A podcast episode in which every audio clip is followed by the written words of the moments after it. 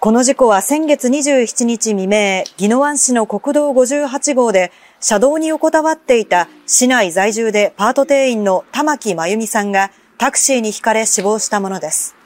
その後の捜査で玉木さんの知人で事故の直前まで一緒にいた市内の30歳の男が玉木さんを車道上に放置して車に引かせた疑いが強まったとして警察は今日午後男を殺人の疑いで逮捕する方針です。男は今月1日、玉木さんの親族に対する別の脅迫事件で逮捕されていて、警察は2つの事件の関連も調べています。NATO は加盟国が攻撃を受けた場合、NATO 全体への攻撃とみなし、攻撃された国を加盟国が防衛する義務を負っています。トランプ前大統領は10日の演説で、在任中に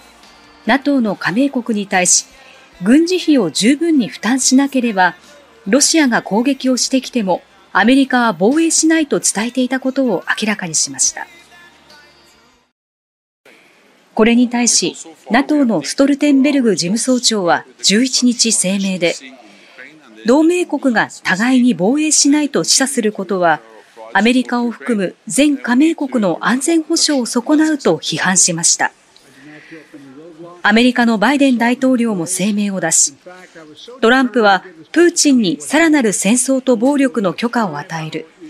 自由なウクライナに対する残忍な侵攻を続けさせ、ポーランドとバルト三国にも拡大させることを認めるものだとして、ゾッとするほど危険だと非難しました。警察によりますと、今日午前6時半ごろ、川崎市幸区で、近くの住民から民家から火が上がっていると119番通報がありました。火は2階建ての住宅を全焼し、およそ3時間後に消し止められましたが、この家に住む家族3人のうち、80代の母親と50代の次男と連絡が取れていないということです。50代の長男は喉の痛みを訴え搬送されたということです。警察などが2人の安否の確認を急いでいます。ネタニヤフ首相はアメリカ ABC テレビのインタビューに応じ、11日、その内容が公開されました。それによりますと、ネタニヤフ首相はガザ地区南部のラファが多くのハマスのテロリストが残る最後の砦だとして、地上作戦について我々は行うと明言しました。具体的な時期などについては言及していませんが、民間人には安全な道を提供し、退避できるようにすると主張しました。一方、ロイター通信によりますと、ハマスが運営するメディアは11日、ハマス幹部の発言を報じ、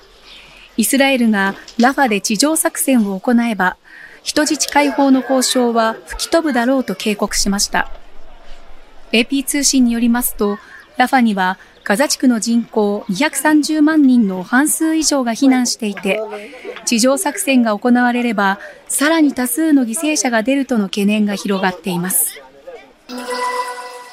警視庁によりますと、世田谷区下馬の池部大輔容疑者は、